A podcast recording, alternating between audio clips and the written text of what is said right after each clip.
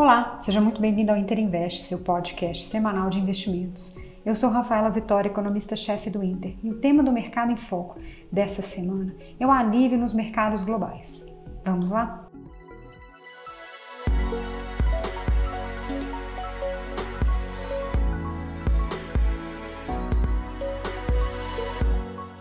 A semana passada foi de alívio nos mercados globais, mas não aqui no Brasil, que teve nova queda com o noticiário doméstico.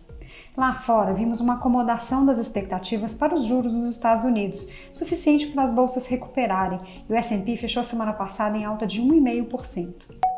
Os juros ainda tiveram alta e a taxa de 10 anos voltou a superar 4% ao ano, mas as expectativas para o Fed estabilizaram em três altas de 25 pontos base nas próximas três reuniões.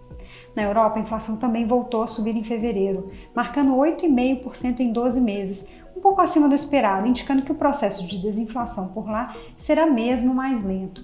Mas também se consolida um cenário de juros maiores, o higher for longer. A boa notícia veio da China, com os PMIs melhores que o esperado, indicando que a recuperação econômica por lá está em curso.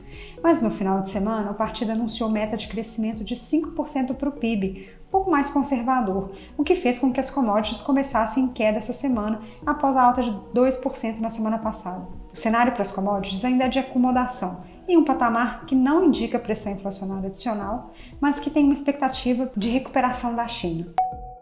A expectativa para essa semana será a divulgação do payroll, os dados do mercado de trabalho nos Estados Unidos. E se vier um desaquecimento na geração de novas vagas, pode ser uma boa notícia para os mercados. Aqui no Brasil, o governo confirmou a remuneração da gasolina, mas apenas parcialmente, e anunciou um complemento de imposto sobre exportação de petróleo cru, o que trouxe nova preocupação para o mercado, uma vez que se trata de um imposto bastante ineficiente e preocupante para os setores exportadores no longo prazo. O lucro recorde da Petrobras também não foi suficiente para animar os mercados por aqui, uma vez que o risco de interferência política na nas estatais aumentou com as declarações do governo sobre mudanças nas políticas de preço da gasolina e dividendos da empresa. O IBGE divulgou o PIB do quarto trimestre e confirmou a expectativa de desaceleração da economia, que teve queda de 0,2% no final do ano passado, mas ainda fechou o ano com um desempenho positivo de mais 2,9%. Os setores mais sensíveis à política monetária restritiva tiveram as maiores quedas no final do ano: construção, indústria e comércio. Já os setores voltados para a exportação tiveram recuperação, como mineração, petróleo e o agronegócio. Para 2023, esperamos que a tendência de enfraquecimento da atividade doméstica continue e o PIB deve crescer apenas 0,8% esse ano. O governo também divulgou o resultado primário de janeiro com superávit de 99 bilhões, melhor que o esperado devido à arrecadação ainda robusta, mas com preocupante crescimento das despesas de 6% acima da inflação.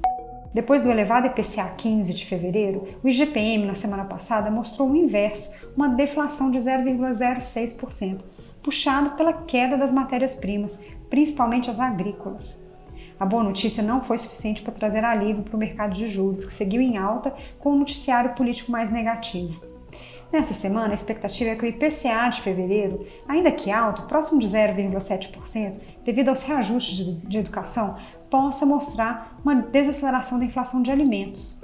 Mas o foco ainda será a apresentação da proposta do novo arcabouço fiscal, que irá substituir o teto de gastos e pode trazer algum alívio para os mercados.